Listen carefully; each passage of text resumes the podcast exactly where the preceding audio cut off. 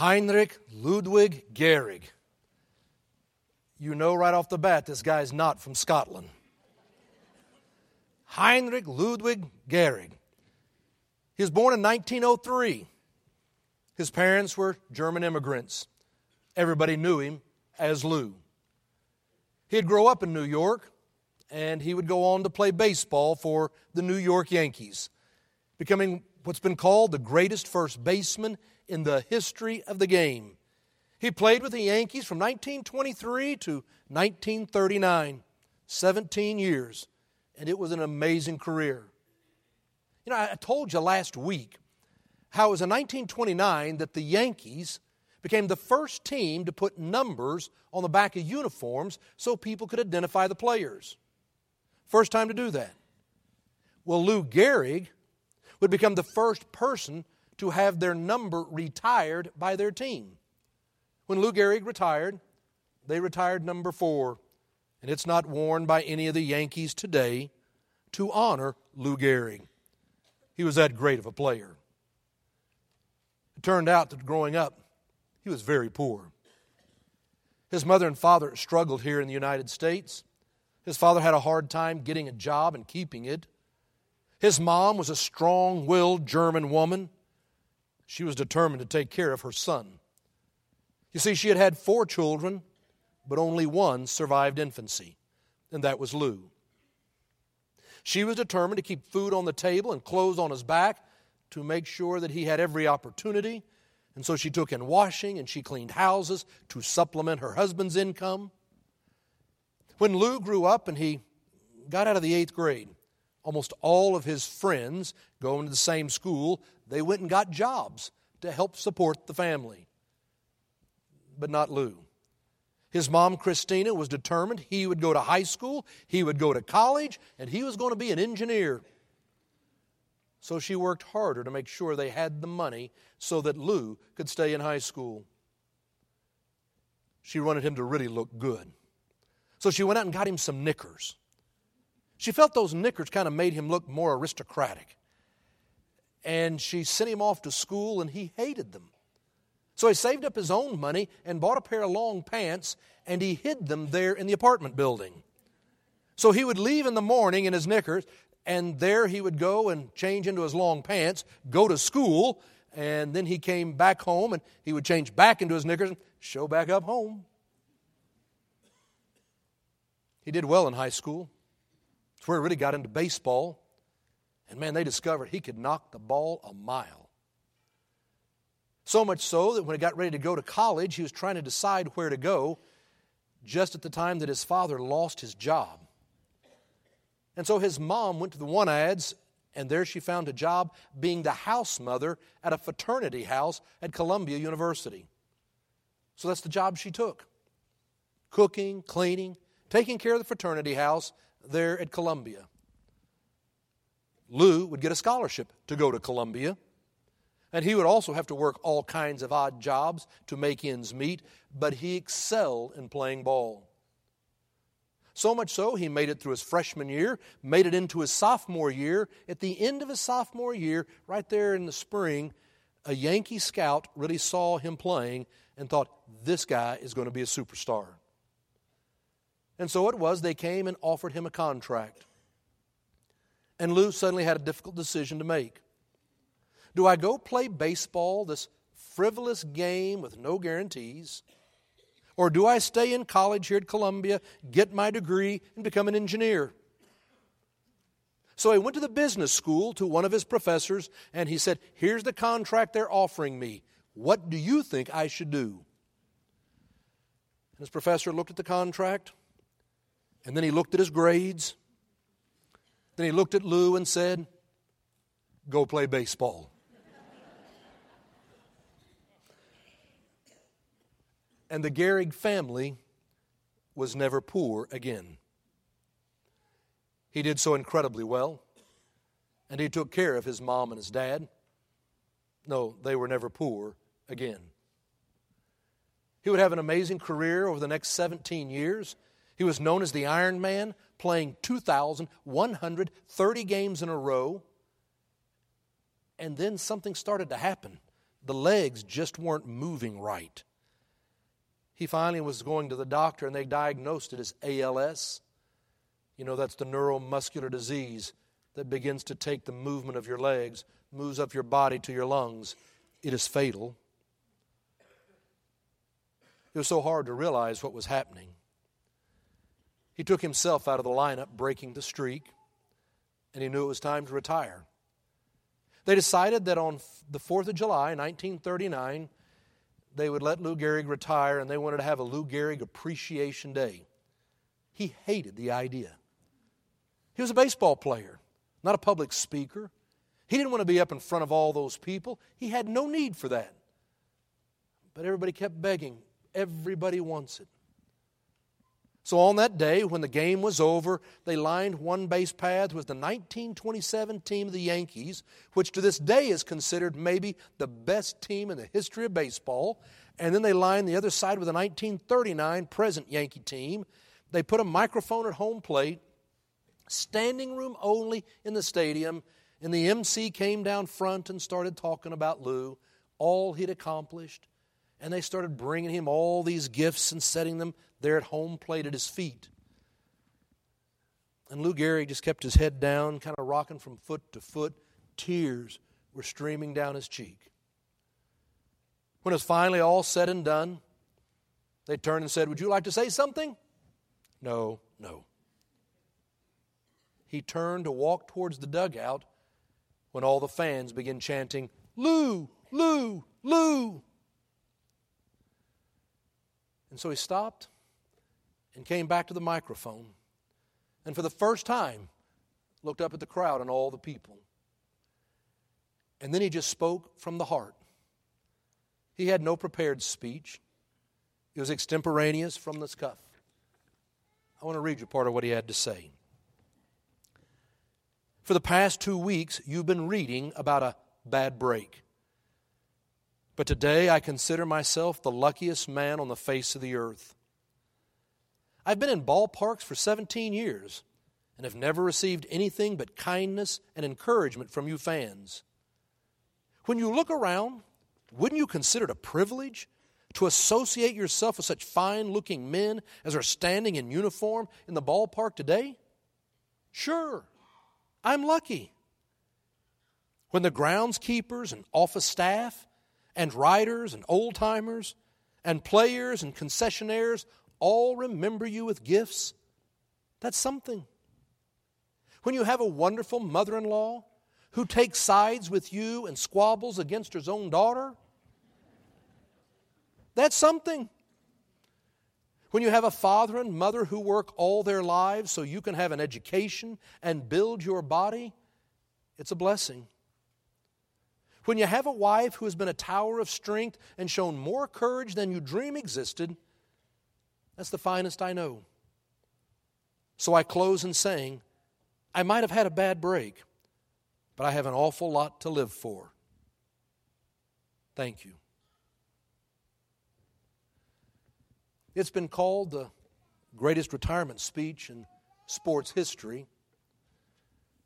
I went back and I read it over and over again, and what really occurred to me was when you have Lou Gehrig saying, I, am the luckiest man on the face of the earth, and then he starts recounting all the people who love him, all the people whom he has loved.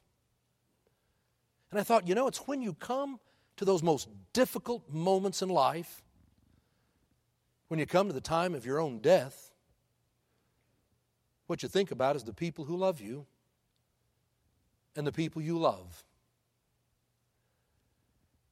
And that's why he was able to stand there and find a sense of, of strength sense of hope because he was remembering. Remembering those teammates, remembering those managers, remembering a mother in law, remembering a mom, remembering a wife. When you remember those who love you and those whom you love, it changes things. There's power in remembering. I think that's what's going on in our scripture lesson this morning. For in our scripture lesson this morning, we're reading the end of Paul's letter to the Romans. It's not something you read very often. And you kind of wonder, I'm sure, why in the world did I choose that? But you know, if you go look at Paul, Paul's this amazing missionary. And he travels all around places from Corinth to, to Ephesus to Philippi. He's always out traveling. And he goes into these towns, and life is hard. And, and he starts these churches from nothing. He'll go to the synagogue and preach in the synagogue, and, and then he'll go to preach in the Gentiles, and he'll start a church. It isn't easy. He gets run out of towns. Not everybody's happy to see him. Some people try to stone him, others want to kill him. Ultimately, he'll wind up in a prison cell in Rome. All along the way, he will write letters to try to encourage churches, to settle the squabbles, to give them direction. He writes from the prison in Rome. Most of the New Testament we have are the letters of Paul. And I think that when Paul writes all these letters and thinks about all that's going on, he always comes to the end and then takes the time to remember those who loved him and those that he loves. And I think it gives him a strength. I think it helps him deal with the difficult times because he's remembering the people who loved him, the people that he loves. You hear him going through, and so I love it when he says, Remember Priscilla and Aquila? They saved my neck. All the Gentile church owes them a debt of gratitude. And then he goes through this long list of people until he comes down to the end, and then he says, And remember, greet Rufus. Greet Rufus. He is eminent in the Lord, that is, he is great in the Lord, and his mother, and mine. In that moment, Paul becomes vulnerable. You almost see this softness in Paul. Greet Rufus, this great man in the Lord, and his mother. His mother is like a second mother to me. She's my mom, too. It's like Paul is saying, he needs a mom. Even Paul needs a mom. Someone to love him, to care for him, to worry over him. You sense that feel of I'm wanting to remember those who love me. Because when you remember that, it changes things. There's power in remembering. You know, today is Mother's Day. Mother's Day is one of the most popular days in our nation, and I think for good right. You know, it's, it's grown so quickly and very easily because when we all stop for a moment and remember our mothers, when we remember our grandmothers or those who are like a second mother, those women who have blessed us in our lives, when you remember that love, well, it stirs something in your soul. It changes the way you feel and the way that you look at life. It seems to be the most natural of things. And so Mother's Day has grown, and I think it is appropriate. And so, to all of you mothers, we simply say, Thank you.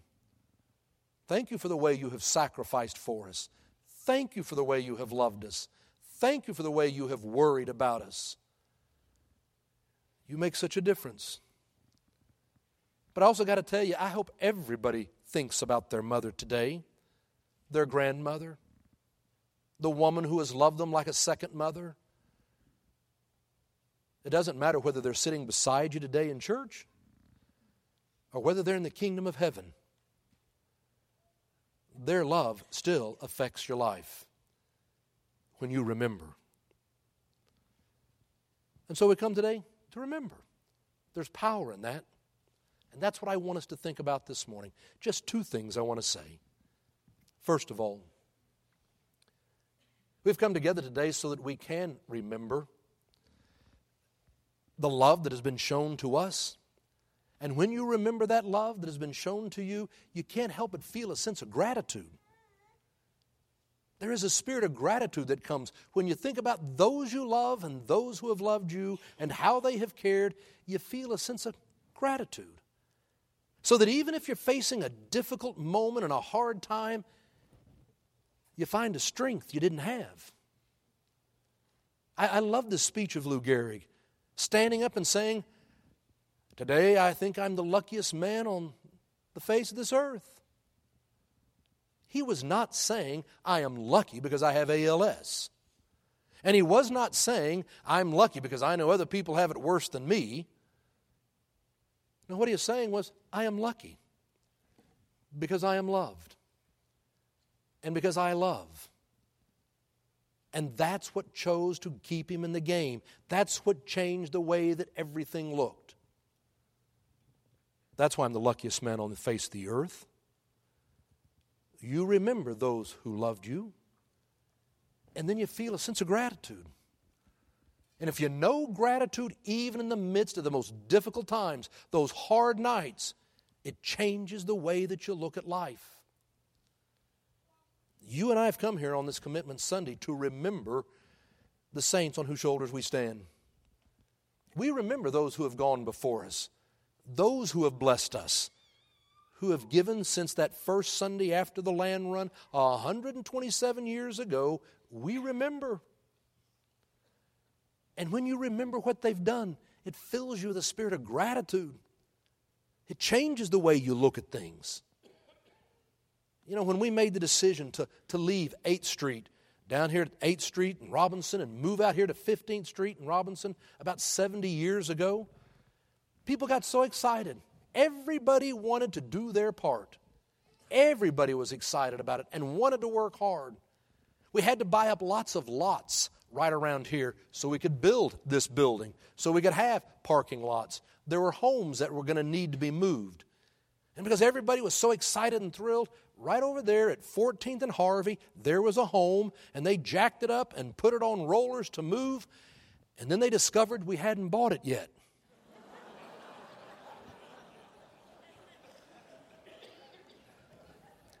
that was a detail. you know, we finally got it all worked out, but, but everybody was so excited. We're all going to do what we can. They were anxious to get on with it. is in 1947. The couple Sunday school class voted to go out to the state fair and sell Beverly's fried chicken. Now, you know, most of the people in the couple Sunday school class are now in the kingdom of heaven. I did not know them all, but I knew many. An amazing group of people. They made the decision that they would go out there, they would build this temporary building and go to the state fair. Beverly Osborne was a member of St. Luke's. If you've been around in Oklahoma City, you know there was chicken in the rough, which was chicken and french fries in a basket. And so he said he'd supply all the supplies, and the people would go out there and put up this temporary building, and they would then cook all the chicken and sell it, and all the money would go to the building fund to help pay for this facility. And so they went out there and they started doing it, and they would do it for 20 years. 20 years they would do it. Yes, it is worth thanking them for. They kept going and going. It was the builders class that would pay money in 1960 to help renovate that temporary building because we were still going. And in the end, they would raise $150,000. You got to remember the total project here cost 1.5 million. We're talking 10% of all the building costs by selling Beverly's fried chicken at the state fair. so many people worked and sacrificed and gave and did what they could. Some we know, some you don't know. But I like to stop and remember. And when I remember what they did, I am filled with a spirit of gratitude. And it changes the way that you look at things. I think that's what was happening with Paul. It would be easy to focus so much on all the bad. All the towns that did not want him, all the people who tried to harm him, the squabbles in the churches. It'd be easy to focus on all that. But when he focused on those that he loved and those who loved him, you can see he's filled with a spirit of gratitude. And it changes the way that he looks at life. And so, second, when you and I take the time to remember and, and we do feel that sense of gratitude, you also begin to have a desire, a strength to dream new dreams about the future. I find when I remember and I become grateful that it also inspires me to want to be something better, to do something more, to bless life, to be my best. Again, I, I, see that so much in Lou Gehrig. He comes to the end, after he recounts all these people he loves, he comes to the end and says, Yes, I've had a bad break, but I have an awful lot to live for. Lou Gehrig didn't want to quit on life in spite of the diagnosis of ALS. He didn't want to quit. He wanted to stay in the game, if you will. He wanted to still give of himself and live in a meaningful way. He could no longer play baseball. And when he retired, suddenly lots of people offered him different kinds of jobs. Oh, there were people who said, Give us your name and we'll put it on a restaurant, we'll pay you 30000 Another group said, if you'll just show up at a nightclub and greet people, we will pay you. But you know what Lou Gehrig decided to do? He accepted the opportunity to sit on a state parole board. He got paid $5,000 a year. He would have made that in six weeks standing outside of a nightclub shaking hands. He wanted to do something with meaning. And the idea of working with youth of trying to find those kids who maybe had learned a lesson, who had had something click. Maybe they needed a second opportunity and he could work with them. He wanted to work on the parole board. He wanted to stay in the game. I got so much to live for, in spite of those difficult moments. Moms, you are the ones who love us and encourage us and worry over us. You're the ones that inspire us to dream the dreams, to strive to be something more. Even if your mother's in the kingdom of heaven, if you remember, you go back and remember the love, it'll inspire you to do something more. I'm sure some of you have heard of Chavano Hield. He's quite a great basketball player. Most of you know him as Buddy Hield. Buddy's been playing down at OU for the last four years. He is an amazing basketball player, but I think just as significant, he is really a fine human being. Someone who's incredibly kind, caring. He's a person of faith. He's been extremely successful in his basketball career and there's going to be the NBA draft not very far from here, and it's expected he'll be one of the first few picks in the NBA draft. But to understand his success, you need to go back and remember how it was he grew up. He was born and raised in the Bahamas, right outside of Nassau on Grand Bahama Island. And he was one of seven children. His mom became a single mom. She had to work two and three jobs to try to put food on the table. They went to go live with Buddy's grandparents. And There were other siblings and their kids. There's a small house. When you went to bed at night, every inch of floor was covered with somebody sleeping. They did not have hot water. You had to get up and heat hot water on the stove if you were going to take a, a hot bath. No, his mom had to work so hard, and she did two and three jobs in order to keep food on the table, to keep clothes on their back, they did not have new clothes. No, you wore whatever clothes were available. It didn't even necessarily mean they were going to fit. It was hard. But his mother always said to the kids, Look, we don't have a lot, but we have enough. We don't have a lot, but we have enough. And Buddy believed her. He understood. We got food on the table and a roof over our head, clothes on our back. It's enough. And it was enough because they had family a family that laughed, a family that liked each other, that loved each other. A mother who would sit down and teach them the Bible, help them to grow in their faith, keep them on the right direction. No, they were a family of love and faith. And yes, we don't have a lot, but we have enough. In young age, he understood what it meant to be grateful for that kind of love. And when you feel grateful for that kind of love, it changes things, and he felt inspired to, to try to dream great dreams. His dream was to come to the United States and play basketball at college. His dream was to ultimately play in the NBA. And of course, everybody said, that's impossible, that's nuts. Everybody except his mom. And Buddy didn't just have a dream, Buddy was willing to work hard.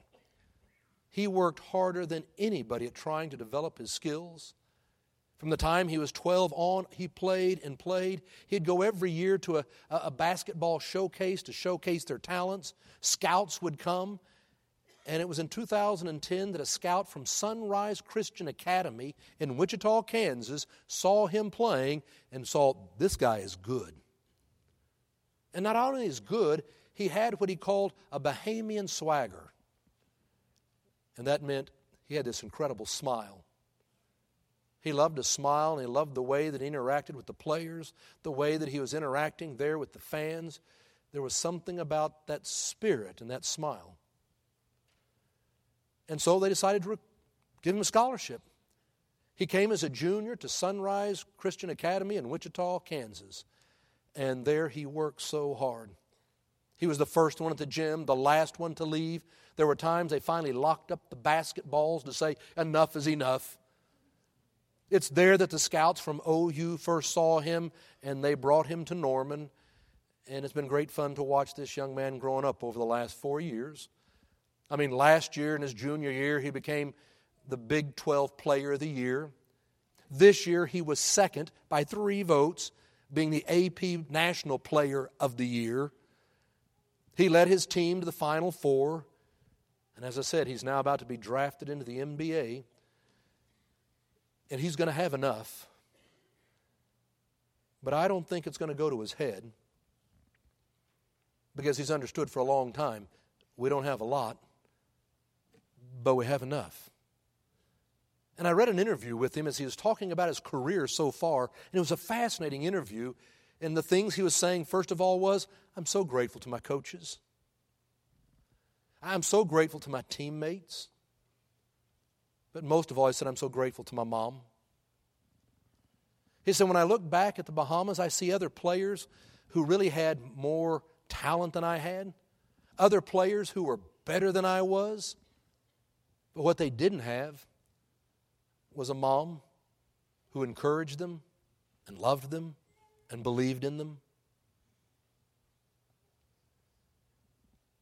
Moms, you make such a difference by the way you love us and believe in us and worry about us and encourage us.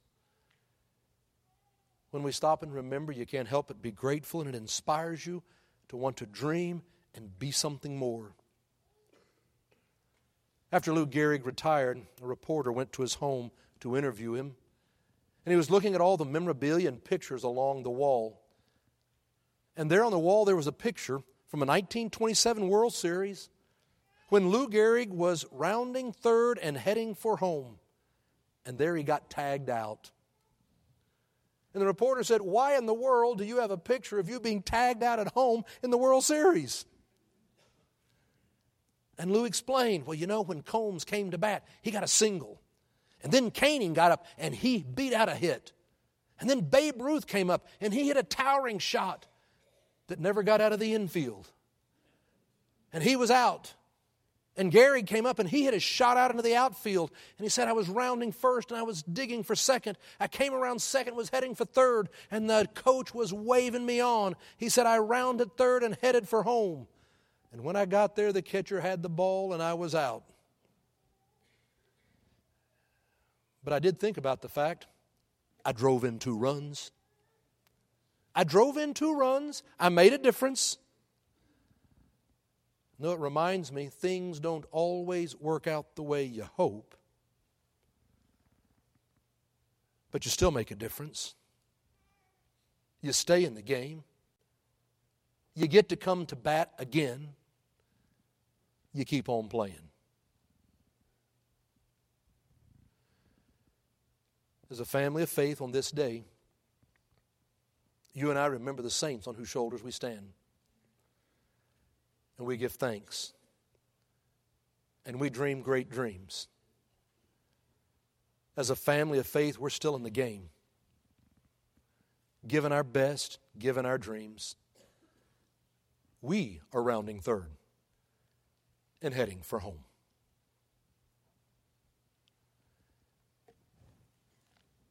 It's in the name of the Father, and the Son, and the Holy Spirit.